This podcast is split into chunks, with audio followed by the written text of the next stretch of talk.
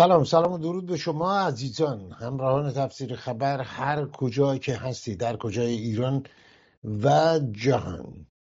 خبرها در ایران بسیار انفجار بمب در تجمع کرمان به مناسبت سالگرد درگذشت قاسم سلیمانی یا سالگرد کشته شدن او در جنگی که حکومت جمهوری اسلامی علیه آمریکا و اسرائیل اعلام کرده است سالیان سال جنگی که با هدفهای مختلف و رجزخانی های مختلف اعلام کرده بود.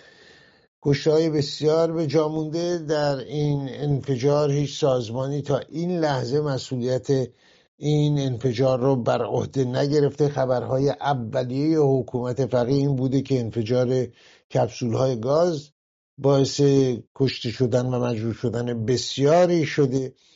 اما واقعیت ها چیز دیگری بود و ناچار حکومت هم اعتراف کرد که این یک انفجار بوده و احتمالا انفجار انتحاری. و اما روز گذشته ما گفتگوی داشتیم با آقای مرتزا, سلیم... مرتزا موسوی. آقای مرتزا موسوی از کارمندان ارشد ساواک سازمان اطلاعات و امنیت کشور ساواک در عرصه عملیات ضد جاسوسی اداره هشتم ساواک بخش دوم این گفتگو رو امروز داریم. پرسش ها بسیار در این عرصه. یکی اینکه اساسا چگونه افراد در ساواک انتخاب می شدن به ویژه در بخش ضد جاسوسی به هر حال دستگاه های بزرگی مثل CIA و KGB در جنگ سرد با همه دقت هایی که داشتن آدم های نفوذی در همدیگه داشتن. یعنی آمریکایی‌ها در KGB KGB در CIA و سازمان های اطلاعاتی کشورهای مختلف در جنگ های پنهانی و غیر آتشین به معنای اینها به اصطلاح جاسوس های بعضی وقتا دو جانبه هم داشتن. ساواک چگونه افراد رو انتخاب می‌کرد چگونه خودش رو محافظت می‌کرد از این موضوع و اقداماتی که این اداره انجام داد خارج از مرزهای ایران و همینطور در داخل مرزهای ایران به طور مثال آیا در حوزه مانند اطلاع از بیماری پادشاه فقید ایران هم اطلاعاتی داشت یا وظیفه داشت در این زمینه که اوضاع داخلی رو هم گوشه چشمی داشته باشه اداره هشتم و پرسش های دیگر. در میان خواهیم گذاشت با آقای مرتزا موسوی که با ما هستن در دومین بخش از گفتگو با ایشون به مناسبت انتشار کتابتون که شرکت کتاب منتشر کرده ساواک از تأسیس تا انحلال. زندگی یک افسر عالی رتبه ضد جاسوسی ساواک خوندنی های بسیار درش هست بخش مهمی از تاریخ معاصر ایران رو جوانان علاقمند می‌تونن مراجعه کنن و در این کتاب ببینن و بخون با آقای موسوی خواهیم بود. همراه با شما عزیزان تا لحظاتی دیگه.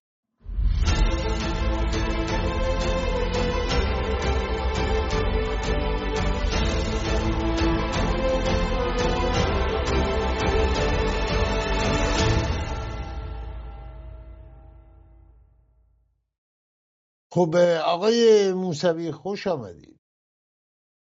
درود بر شما جناب چالنگی و درود به همکاران شما و همینطور به همه هموطنان ایرانی هم که در داخل و خارج از کشور هستند. آقای موسوی قبل از که بپردازیم به کتاب شما پرسش از عملیات و اقدامات شما پیش از انقلاب در و بعد از انقلاب همینطور خبر کرمان رو شما هم شنیدید فکر می‌کنم نه؟ دنبال می‌کنید اخبار؟ من نه خیر من اتفاقا امروز نشنیدم این خبر. بله. الان از شما شنیدم. بله. خب ببینید آقای موسی این حکومت یه جوری وانمود می‌کنه که مثلا از سیر تا پیاز همه چیز رو مواظب هست و ولی می‌بینیم که اینطور نیست. مثلا فرض کنید یه روزنامه نگار یه لاغبا رو در خوزستان می‌گیرن میگن که این با دول متخاصم در به اصطلاح ارتباط بوده و حالا دول متخاصم که هستن منظور آمریکا اسرائیل و بقیه. و بعد از اون طرف ما می‌بینیم که مثلا اسرائیلی ها به ایران میرن گونی گونی اطلاعات برمیدارن می‌برن. و اتفاقات دیگه ای که می‌بینیم. نشونه های بسیاری هست که الان در داخل این حکومت سازمان های اطلاعاتی کشورهای مختلف نفوذ دارن. به نظر چنین میاد اگر نه مثلا مگه میشه رفت در داخل ایران ماموران اسرائیلی گونی گونی اطلاعات بردارن ببرن؟ شما به عنوان یک کارشناس امنیتی ضد جاسوسی به ما چه خواهید گفت؟ در پیکر این حکومت تا چند اندازه بسته چفت و بست داره شاید تا چند اندازه نداره؟ جناب شالنگی این حکومت به طور کلی فساد سرتاپاش رو برداشته. یعنی از رأس گرفته تا پایین اونایی که مشغول کار هستن در اون مملکت از دولت در دولت همه فاسد هستن. بدون استثنا نمیشه کسی رو کنار گذاشت. بنابراین همه اینا قابل خریداری هستن. از رده بالا گرفته تا پایین. برای همین هم هستش که دستگاه های اطلاعاتی دنیا خیلی خوب نفوذ دارن در داخل این رژیم در طبقات مختلف همه جا و در دستگاه اطلاعاتیشون. بنابراین این اقداماتی که به قول شما الان اتفاق افتاده در داخل کشور یا بمبگذاری هایی که میشه بدون استثنا به دست ایرانی ها انجام میشه.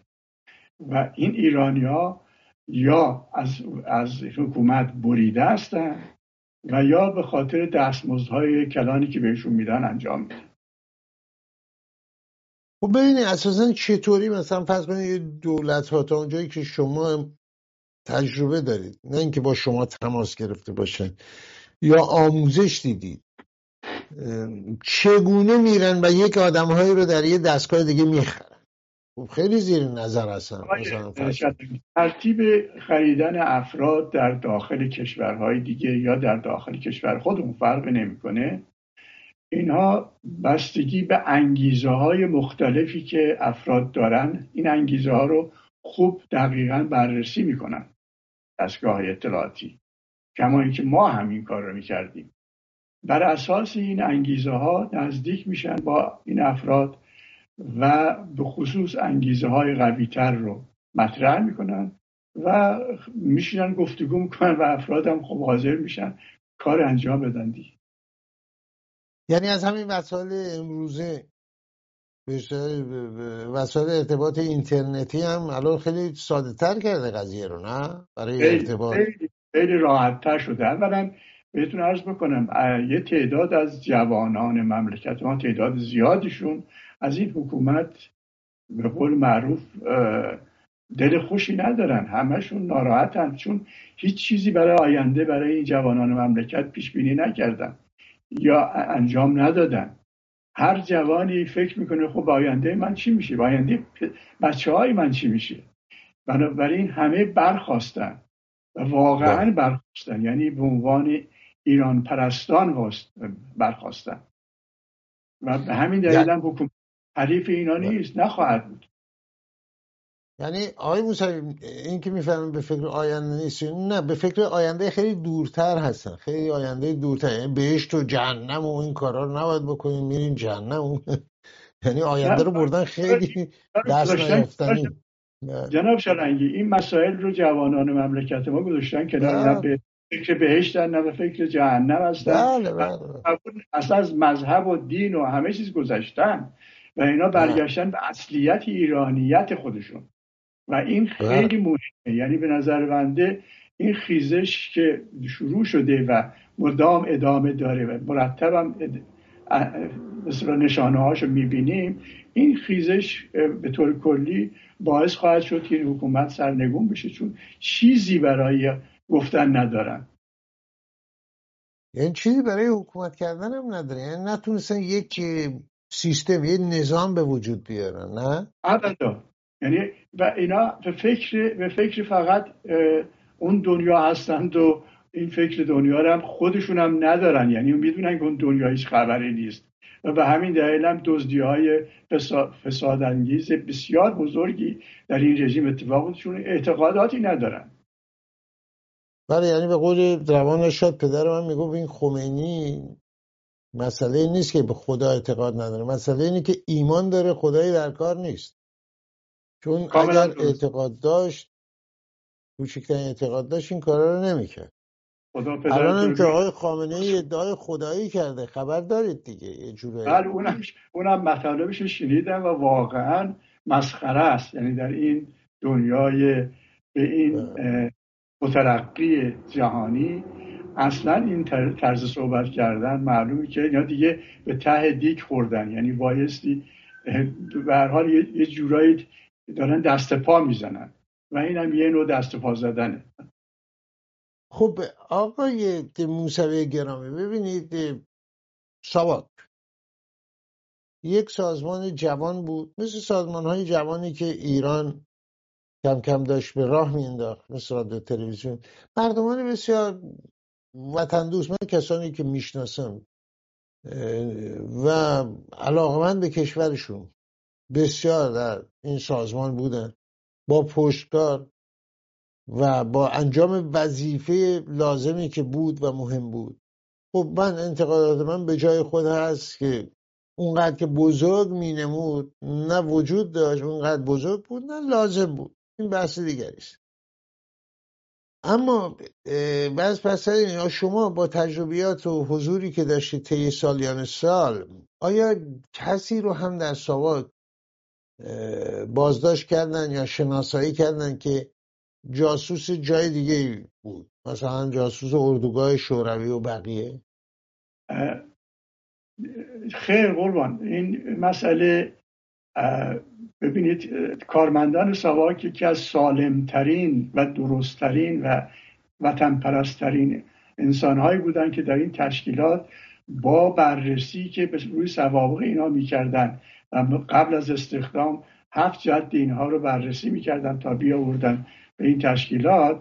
بنابراین هیچ خطایی نمی‌کردن. حتی به محض اینکه یک یک خارجی یا یک حزبی حزبی مثل حزب توده می- می‌رفت گاهی به سراغ اینها مخصوصا خارجی ها اینا خودشون میمدن اطلاع می‌دادن یعنی خیلی از حتی, حتی کارکنان سواک که من یه نمونهش رو در کتابم گذاشتم.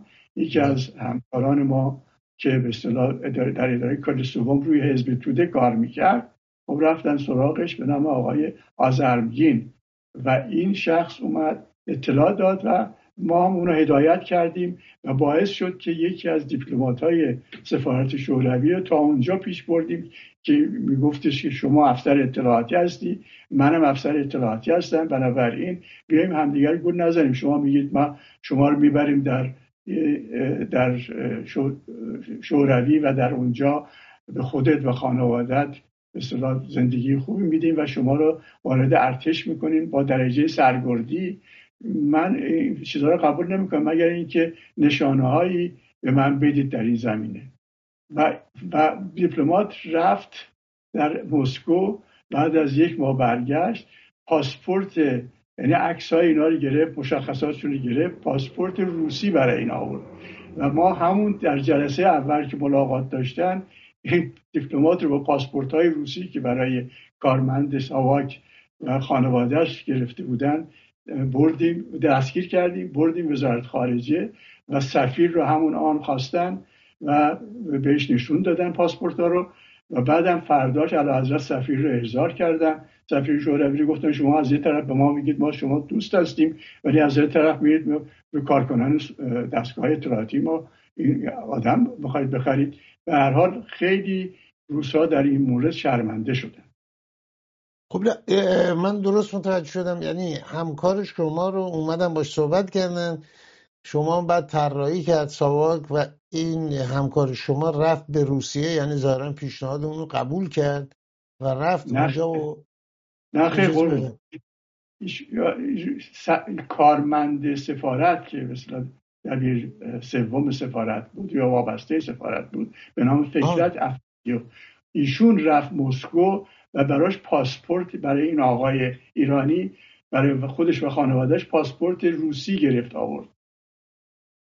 روسی. کارمند پاسپورت سفارت روسیه نی؟ شد شوروی بله. بله. بله و این آقا همکار شما بود. و در همون جلسه اول ملاقات ما چون می‌دونستیم که این پاسپورت ها می‌خواد بله. به نشون, بده و نخواهد بهش نخواهد داد بله بله. ولی همون جلسه اول دستگیرش کردیم. بله. بله و بعد اون وقت روسا انتقامی از این کارمند ساواک نگرفتن؟ چرا؟ چرا ایشون رو بعد از سالها چندین سال بعد جلوی تو ماشینش بمب گذاشتن و بمب منفجر شد. و کشته کشته شد آه، بله. بله. چون معمولا روسا این کارو می‌کردن یعنی کسانی که یه جایی می‌رفتن یا بازی میگردن یا هرچی که باعث. تاسف هست روانش شاد بله بدون تردید بدون تردید شما میبخشید جناب حسین. خب این یکی از موارد بود. موارد دیگه یعنی خود سازمان ضد جاسوسی اداره ضد جاسوسی تلاش نمی‌کرد در سازمان های اطلاعاتی کشورهای دیگه ای نفوذ بکنه و از اونجا حال در جنگ سردی که بود چه در برابر شوروی آمریکا در اون جنگ چه در برابر مثلا کشورهای منطقه به هر حال. نفوذی؟ داشته باشه مثلا در عراق بله ما در تمام عواملی که چه به اصطلاح به طور قانونی می اومدن ایران مثلا دیپلمات هایی که پذیرش می گرفتن و می اومدن در سفارت خونه ها چه کارکنان سفارت چه در تشکیلات دیگری که اینا داشتن می‌دونید چون شوروی ها در ایران تشکیلات متعددی داشتن. از زمان جنگ جهانی دوم و به همین دلیل ما سعیمون می‌کردیم که داخل اونها نفوذ بکنیم و افرادی رو بخریم مثلا یه نمونهش همین کوزیچکین بود که شما دیروز هم اسمش رو آوردید این. کوزیچکین اولین بار به عنوان مترجم همراه کارکنان کارشناسای روسی به و در زباهن اومده بود و در چغارت به یزد در معدن رفته بود کار می‌کرد اونجا. ما این به دست آوردیم که این افسر اطلاعاتیه و رفتیم باش صحبت کردیم. در هنگام صحبت گفت آقا چون ساواک تشکیلات خیلی جوانه و من اعتماد نمی کنم بهش بنابراین اگر پای آمریکایی ها و انگلیس ها در این برنامه باشه ما آماده هستیم که با شما همکاری کنیم. من هستم آماده هستم. و, و این بالاخره ما تونستیم با انگلیس ها MI6 که نمایندهشون در تهران میشناختیم و رابطه داشتیم با اون مطرح کنیم و و اون آقا که روسی هم می‌دونست اومد رفت با این آقا صحبت کرد. البته ایشون هم فارسی رو خوب می‌دونست این آقای کوزیشکی. یعنی در دان- رفته بود خونده بود فارسی رو در مسکو دو سال درس فارسی خونده بود.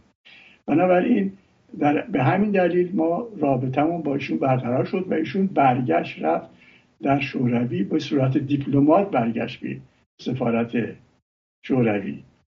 و از اون تاریخ خیلی کمک کرد ولی کمک او بعد از جریان و قبل, قبل از جریان انقلاب و بعد از جریان انقلاب خیلی مهم بود برای ما.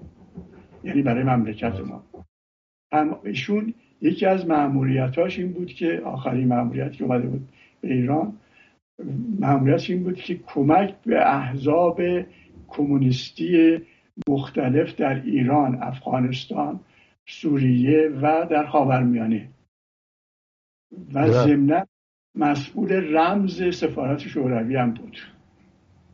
بنابراین اطلاعات بسیار زی قیمت در اختیار ما میذاشت مثلا مثلا مثلا او بود که به ما خبر داد که به این روزنامه های مجاهد رو که به اصطلاح پنهانی پخش می‌شد مجاهد مجاهدین خلق از- مسکو چاپ میشه میاد خب ایشون بعد از انقلابم به انگلستان پناهنده شد نه؟ بعد از انقلاب با دستگاه جدید ضد جاسوسی اطلاعات مهمی راجع به حزب توده و حزب توده بله. راجع به حزب توده داد و راجع به احزاب دیگر حتی احزاب کمونیستی سوریه.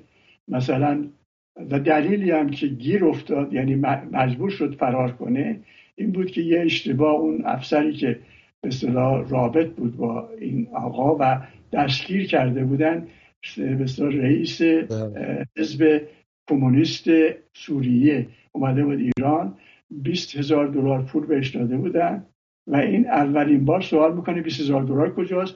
اون وقتی برمیگرده به سوریه اونجا میگه که من فکر می‌کنم یکی توی دستگاه شما داره خیانت می‌کنه.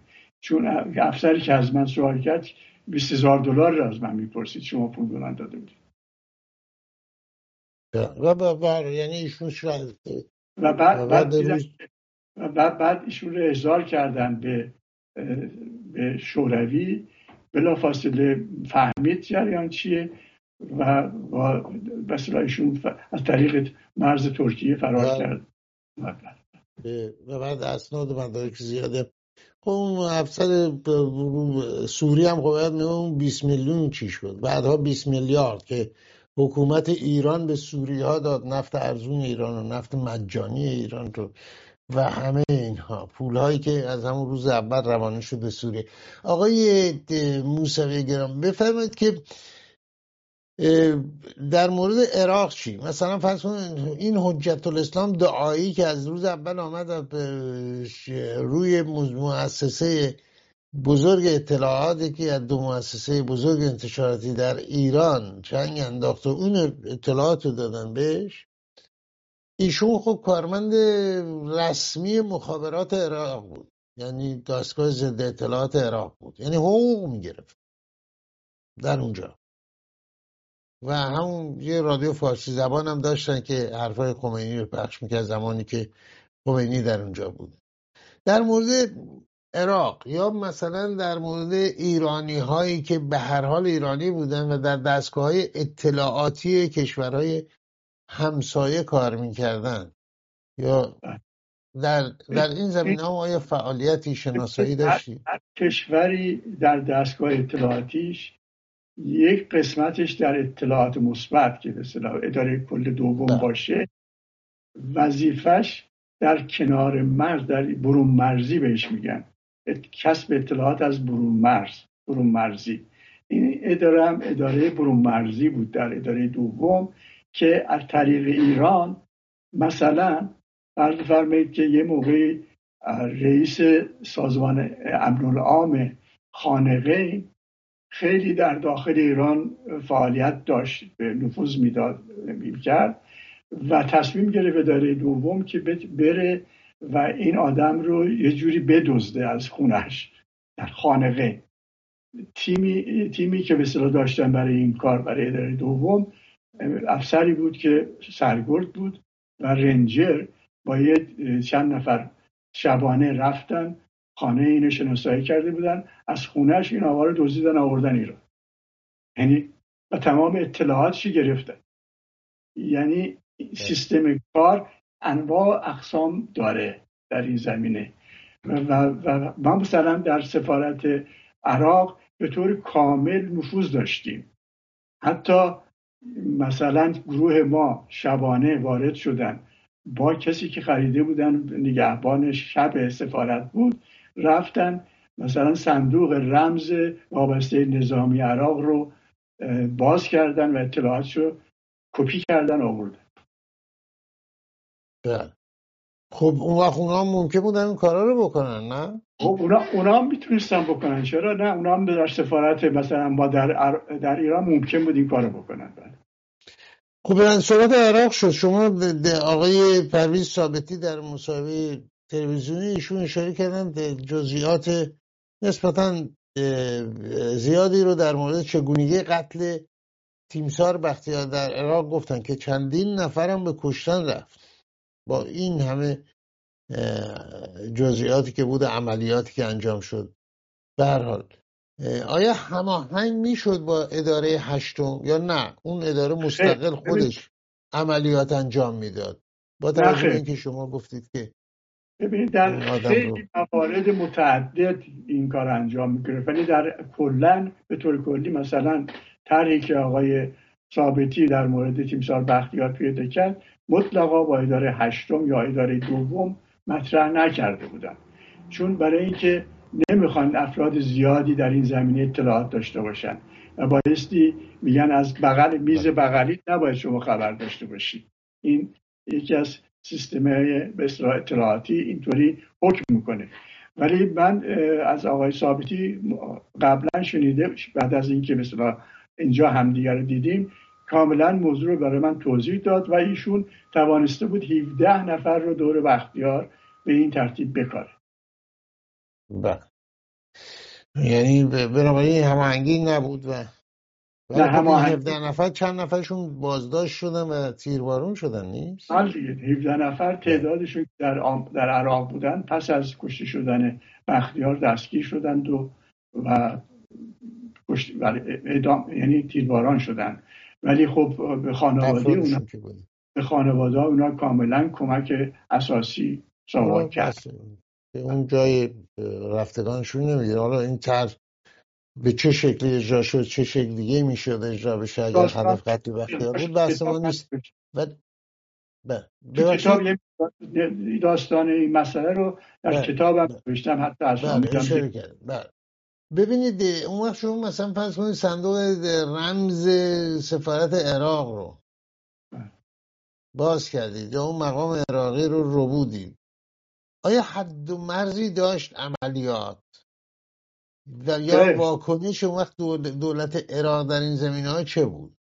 چه اقداماتی کرد؟ چه کمان که بعدا البته البته این نکته هم هست که شما در جریان احتمالا هستید جزیاتش که یک سری سفارتخونه های ایران به, به اشغال کنفدراسیون در اومد و بعدا بله. من از کسانی که دستن در کار بودن از یکی دو نفر از اونها شنیدم که متوجه شدن بعدها که گرداننده این داستان مثلا در سفارت ایران در دانمارک و جای دیگه مخابرات عراق بوده یعنی سازمان های اطلاعاتی عراق بودن. تمام اسناد مدارکی که از سفارت های ایران به دست اومد به بغداد منتقل شد. این, این بله. اتفاقات میافتاد. اعتراض عراق و در این زمین ها از شما میشتن بفرمایید. اولا دولت عراق سالها با ما زد و خورد داشت. یعنی زد و خورد بله. سیاسی و جهان و مرزی. و به همین دلیل هم دشمنی داشت. و یعنی ما هم دشمن اونا بودیم اونا ما از طریق کردهای عراقی ملا مصطفی جواب می‌دادیم که یک قسمت از خاک عراق رو در واقع جدا کرده بودن از عراق و بی جنگیدن با دستگاه مرکزی عراق.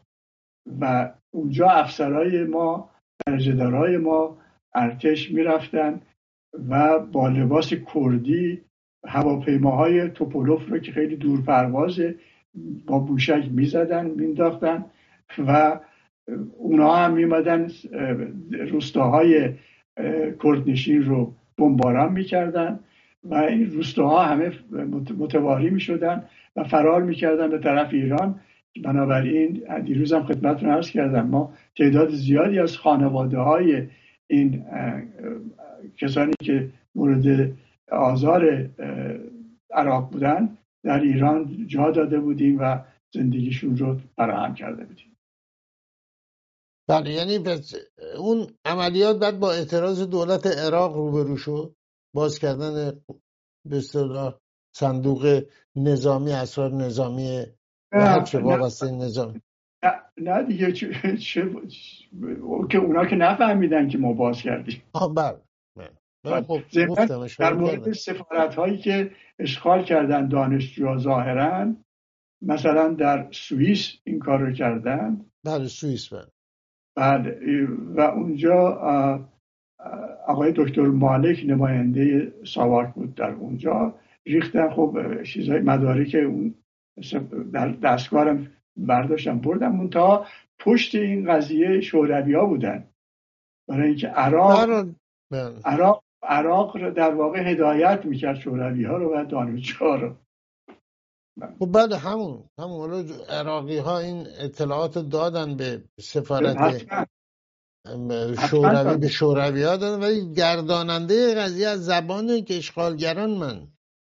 بله. شنیدم اینو. درست. گفتم ما فکر میگم کار انقلابی داریم می‌کنیم بعد ولی فهمیدیم که عراق داریم تو طرح عراق عمل می‌کنیم. و میمونم با اون بالایی کنفدراسیون صحبت می‌کردن اونا می‌کنم خب آقای موسوی گرامی به این داد و ستد اطلاعاتی با کشورهای دوست در چه بود؟ یعنی مثلا به هر حال ایران در اواخر نظام پیش از انقلاب پادشاه فقید به هر حال روابط بسیار دوستانه با اسرائیل داشت. در حد مثل سفارتخونه البته دو فکتو. بله. چه جور بود؟ چه جور بود روابط تبادل اطلاعاتی؟ خیلی روابط بسیار نزدیک. ما هم از اسرائیل هم از آمریکا هم از انگلستان و اغلب کشورهای دوست نماینده اطلاعاتیشون در ایران میشناختیم. یعنی رابطه داشت با ساواکی.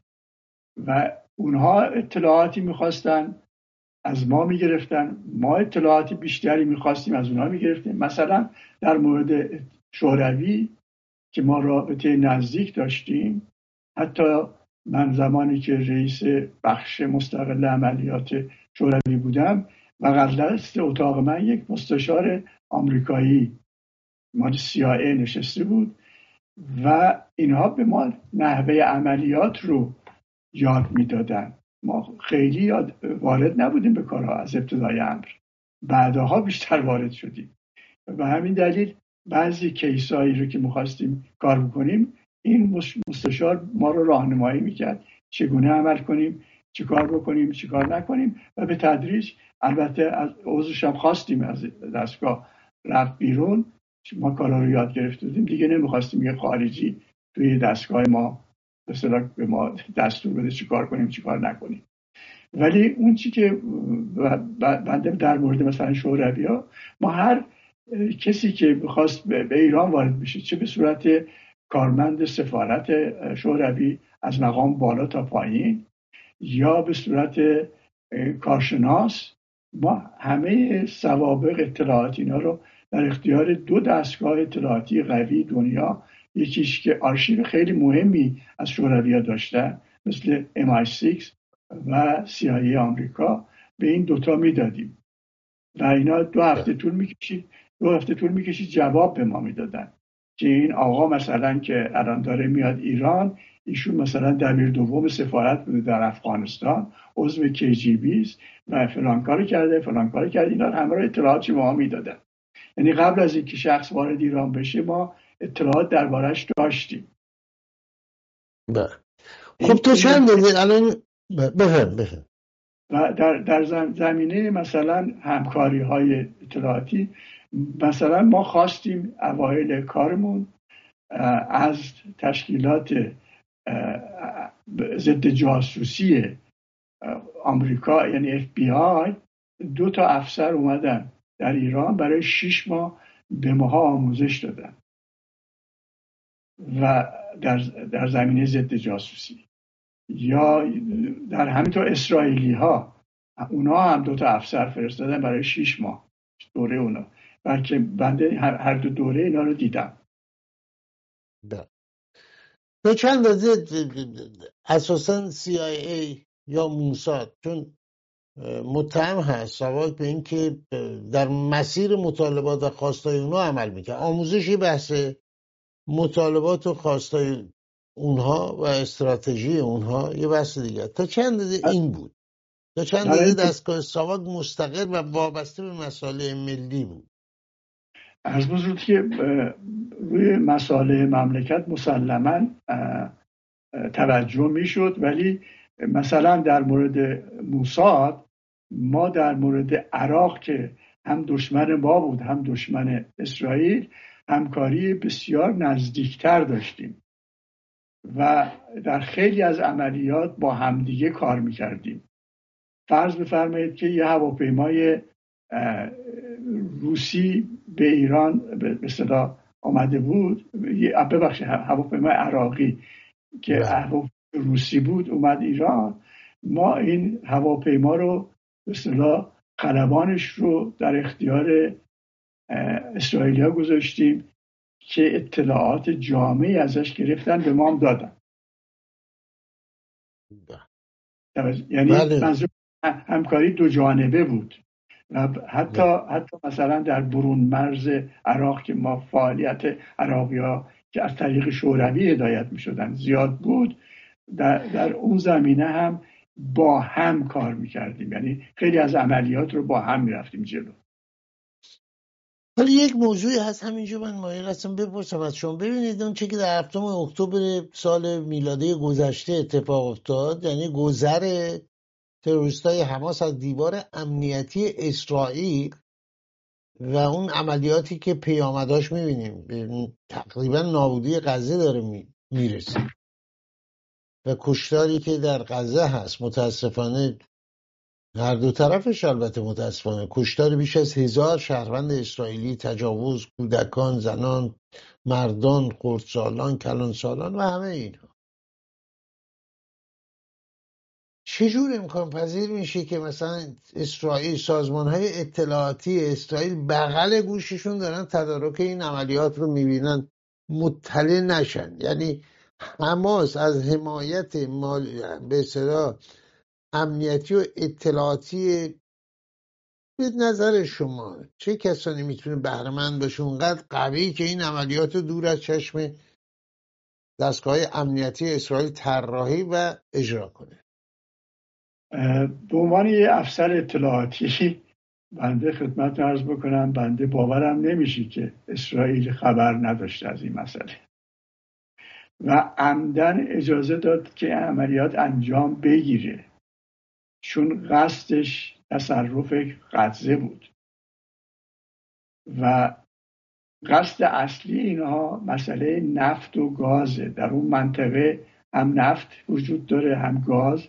و داره کشف میشه. یعنی داره الان داره نهایتش به جایی داره می‌رسه که در این زمینه مسلما اطلاعاتی هم آمریکا داشته در این زمینه. و من معتقدم که دستگاه اطلاعاتی اسرائیل خودش این زمینه رو چیده بود که باهانه به دستش بیفته و بتونه این کار رو انجام بده. خوب به این بهانه کم خرشتری اگر اگر اگر این باشه می‌تونست چیز کنه. یعنی بمبگذاری در یه جایی یا یه دلیل دیگه دلیل به قول مولا نسرین گفت تناب گفت والا ارزن روش پهن کردیم. بدیم. اون اون مسئله یک, یک عملیات منطقه‌ایه بمبگذاری. ولی ایشون می‌خواست که اون غزه رو به طور کلی از دست حماس خارج کنه. و الان تا حدود زیادی هم خارج کرده. و آینده هم راه نخواهد داد اونجا که اینها بیان مگر اینکه محمود عباس باشون کنار بیاد و اداره امور رو کاملا به عهده بگیره زیر نظر اسرائیل. خب شما اینو که میفرمایید ببینید مثال ملا رو من به این بحانه زدم. بگم اومده بود همسایه گفت تناب رختتون رو بدیم رخت روش پنگ کنیم. گفت والا ارزن روش پنگ کنیم. ارزانی که رو تناب تناب و نخواهیم تناب بدیم هر بحانه می‌تونیم بیاریم. یعنی بحانه های دیگه ای بود. این نظر البته نظر شماست ولی خب جنبه اطلاعات نداره. یعنی اطلاعاتی به ما شما من به عنوان یه اطلاعاتی دارم به بله، نظر خب همین نظر ما بله. بله. همین نظر رو ما برداریم و ببریم به طرف عملیات انفجار 11 سپتامبر که انجام شد در اوایل قرن حاضر بله. 11 سپتامبر. خب اونم اون اون اون چطور می‌بینید؟ اونم چون خیلی ها گفتن آمریکا اصلا خودش رو انداخته بود. اما به نظر نمیاد این باشه. ولی ولی آمریکا در واقع تعداد از اینها رو شناسایی کرده بود قبلش FBI و داستانش هم یک کسی که دستن در کار بوده به من گفت. حتی یکی دو تا از این افرادی که این کار انفجاری انجام دادن در این زمینه اطلاعاتی به FBI رسیده بود. و اون شخص هم خبر داشت. منتها یا کوتاهی کردن یا اجازه دادن انجام بشه. دیگه انجامش خیلی کار سختی بود. یعنی خیلی کار غیر انسانی بود که این ساختمون ها سر مردم ریخت و چقدر خسارت و چقدر زندگی مردم بعدم باعث شد که بالاخره عراق در این وسط مثلا فدا بشه. و افغانستان یعنی حمله افغانستان. افغانستان فدا بله. بن لادن و افغانستان. من یک کارشناس سیایی که از ایران با من دوست بود یه روز اومد گفتش که ما می‌خوایم که بعد از عملیات بود می‌خوایم حمله کنیم به, به افغانستان. نظرت چیه؟ گفتم و نظر من اینه که اگر می‌خواید حمله بکنید همراه انگلیس ها نباشید چون پسر های شما. اینا همه کار رو شما انجام می‌دید. اونا به اسم خودشون تمام بکنن ضمنا همه جا شریکن ولی تعداد کمی از افراد و ضمنا افغان هم از اینا متنفرن. ولی, ولی خب عملا دیدیم که اینطوری هم شد. یعنی همین چیزی که نباید بشه شد. بله البته بن رو که بعدها بعدها در پاکستان کشتن. بله. بله. این سازمان های اطلاعاتی در همون حوادی ایران. سازمان های اطلاعاتی مثل مثلا فرض کن پاکستان. اینها از جریانات سیاسی هم حمایت می‌کنن تا به حد قدرت رسیدن. مثلا مثل از همین طالبان. مثل القاعده دیگه امر روشنیه که دستگاه اطلاعاتی پاکستان عملا اینها رو راه انداختن و پیش می‌برن. آره از ابتدای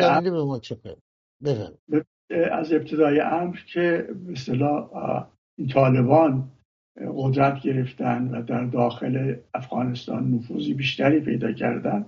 همه از طریق دستگاه اطلاعاتی پاکستان پشتیبانی می شدن بله. و اونها قصد داشتن که به اصطلاح قسمتی از خاک افغانستان رو جز خودشون بکنن. خب در, در داخل ایران هم همین چنین هست یعنی در قسمت بلوچستان ایران اونجا دستگاه اطلاعاتی پاکستان نفوذ داره. منتها نفوذ بر علیه جمهوری اسلامیه نه بر علیه مردم اونجا. حالا بهانش به هر شکلی هست ولی آقای موسوی بفرمایید غیر از موضوع کردا بارزانی. که حمایت می‌کرد ایران و دستگاه اطلاعاتی ایران آیا در این زمینه در جاهای دیگه و زفار هم البته بود ایران کمک کرد در برابر کمونیستا آیا تشکیلات اطلاعاتی ایران در عرصه سیاسی مخالفان حکومت ها در منطقه فعالیت داشت؟ قدر مسلم برای اینکه در داخل کشوری شما می‌خواهید نفوذی بیشتری داشته باشید باید در, در مقامات بالای سیاسی هم نفوذ داشته باشید. اگر تونستید چون خیلی ساده نیست این کار. و اونها هستن که گاهی هدفهای شما رو در اون مملکت پیش می‌برن.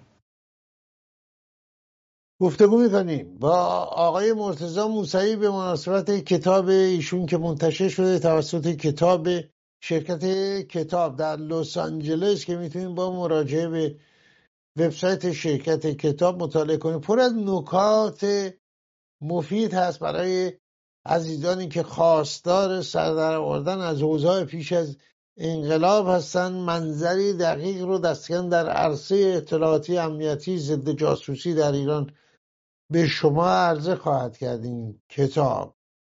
تلاش آقای مرتزا موسوی است. بخشی از چند صد صفحه و بیش از هزار صفحه است که نوشته بودند که خلاصه کردند برای گزارشی به نسل جدید و نسلهای آینده. آیا ساواک اطلاع داشت از بیماری پادشاه فقید ایران و پرسش های دیگر تا لحظاتی دیگر؟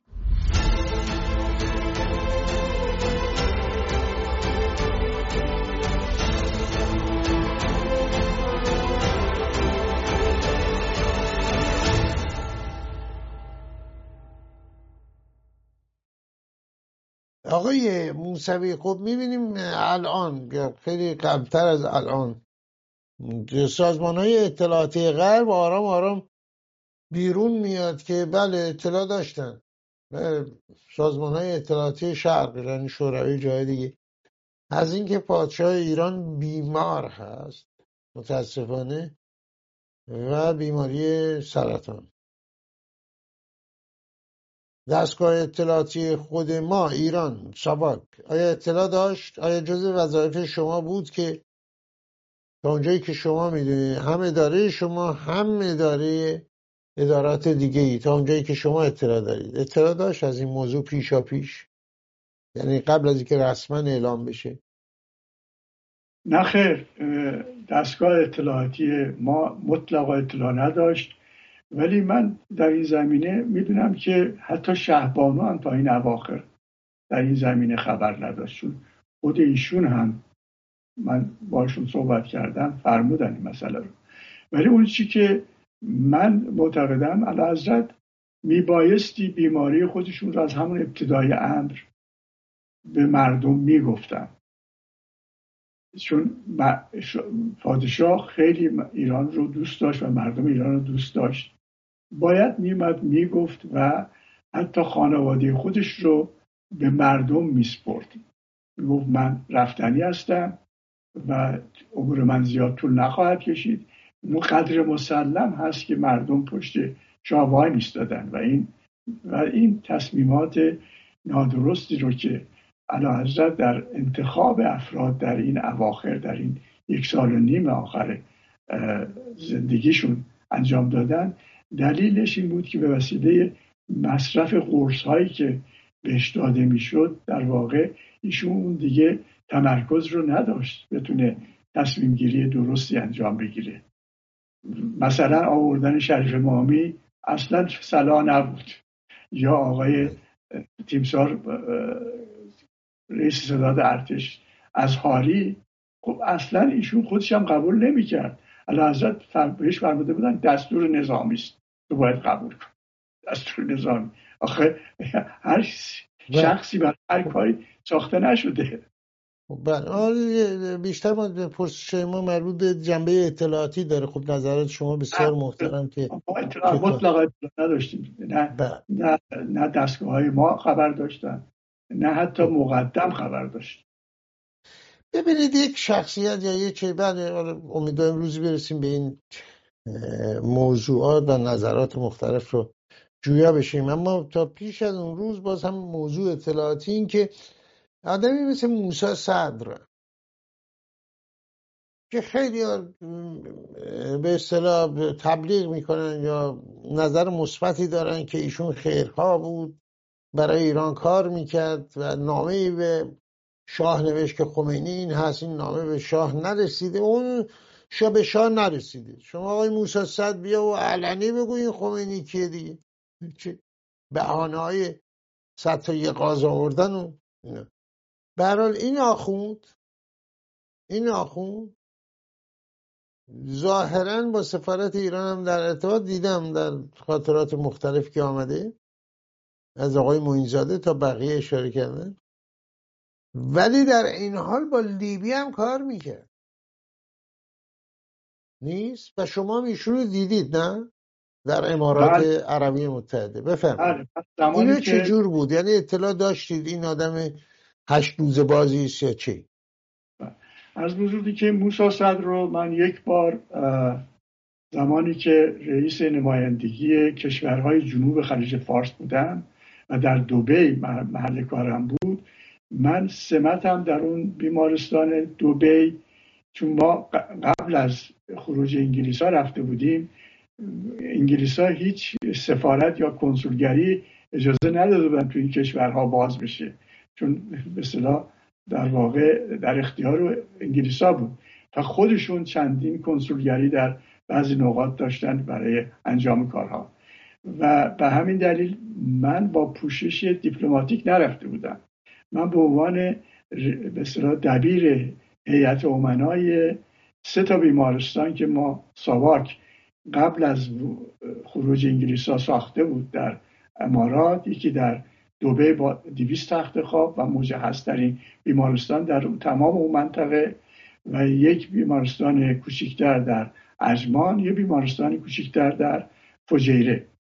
و من در هر سطح بیمارستان به عنوان دبیر چون هر بیمارستانی ساخته می‌شد هیئت امناش مثلا پسر, پسر یکی از پسرهای شیوخ اونجا بود.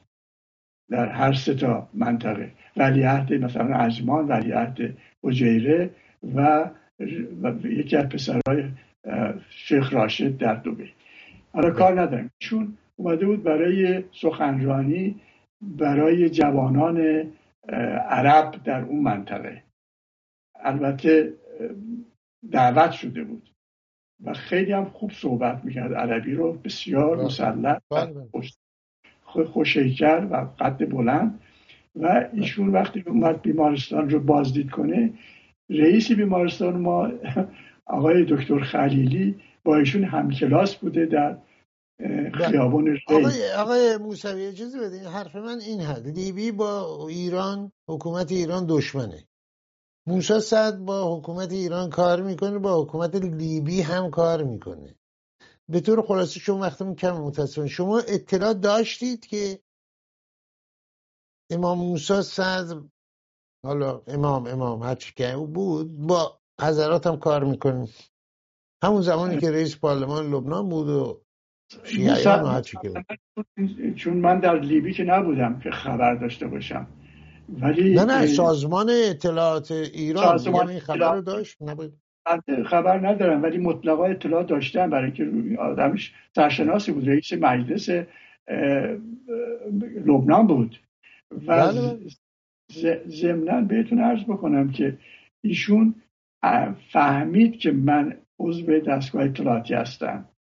و از من خواهش کرد که شب به طور خصوصی با من و دکتر خلیلی و دکتر مهرا شام بخوره و اونجا بود که مطرح کرد که حالا این همه کارهای نیک انجام داده اینجا و من برام بله.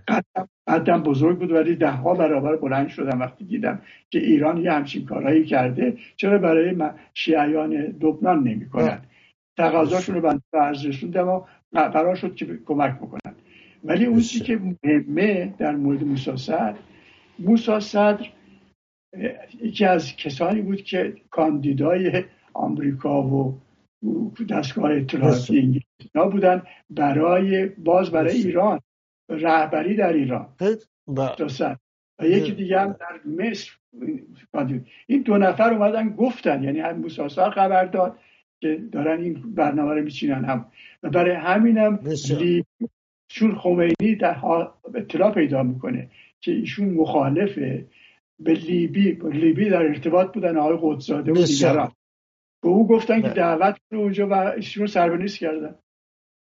نه به نه این این این هست این حرف زده میشه نه اطلاعات دیگه هم از جناب موسوی که ایشون پولهایی که از قذافی گرفته بود خرجهایی کرده بود که نباید می‌کرد و اینکه برای اولین بار من از شما میشتم که اینو برای رهبری ایران انتخاب کرده بودن.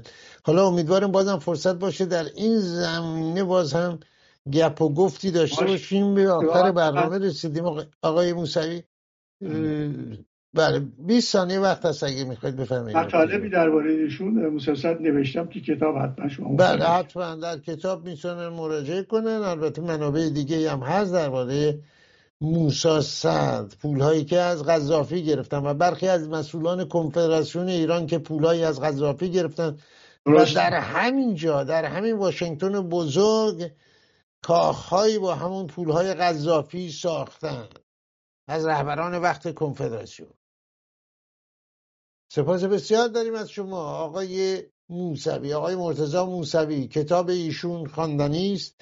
علاقمندان به مسائل اطلاعاتی پیش از انقلاب می‌تونن مراجعه کنند. وبسایت شرکت کتاب کتاب رو بخرند و بخونند و دریچه است به زمان پیش از انقلاب. سپاسی دوباره به امید دیدار در شماره های آینده تفسیر خبر بینندگان گرامی به اتفاق همکارانم علی و امین عزیز و همکاران دیگم در استودیوی مرکزی ایران فردا لندن برای شما روزگار خوشی را آرزو می‌کنیم.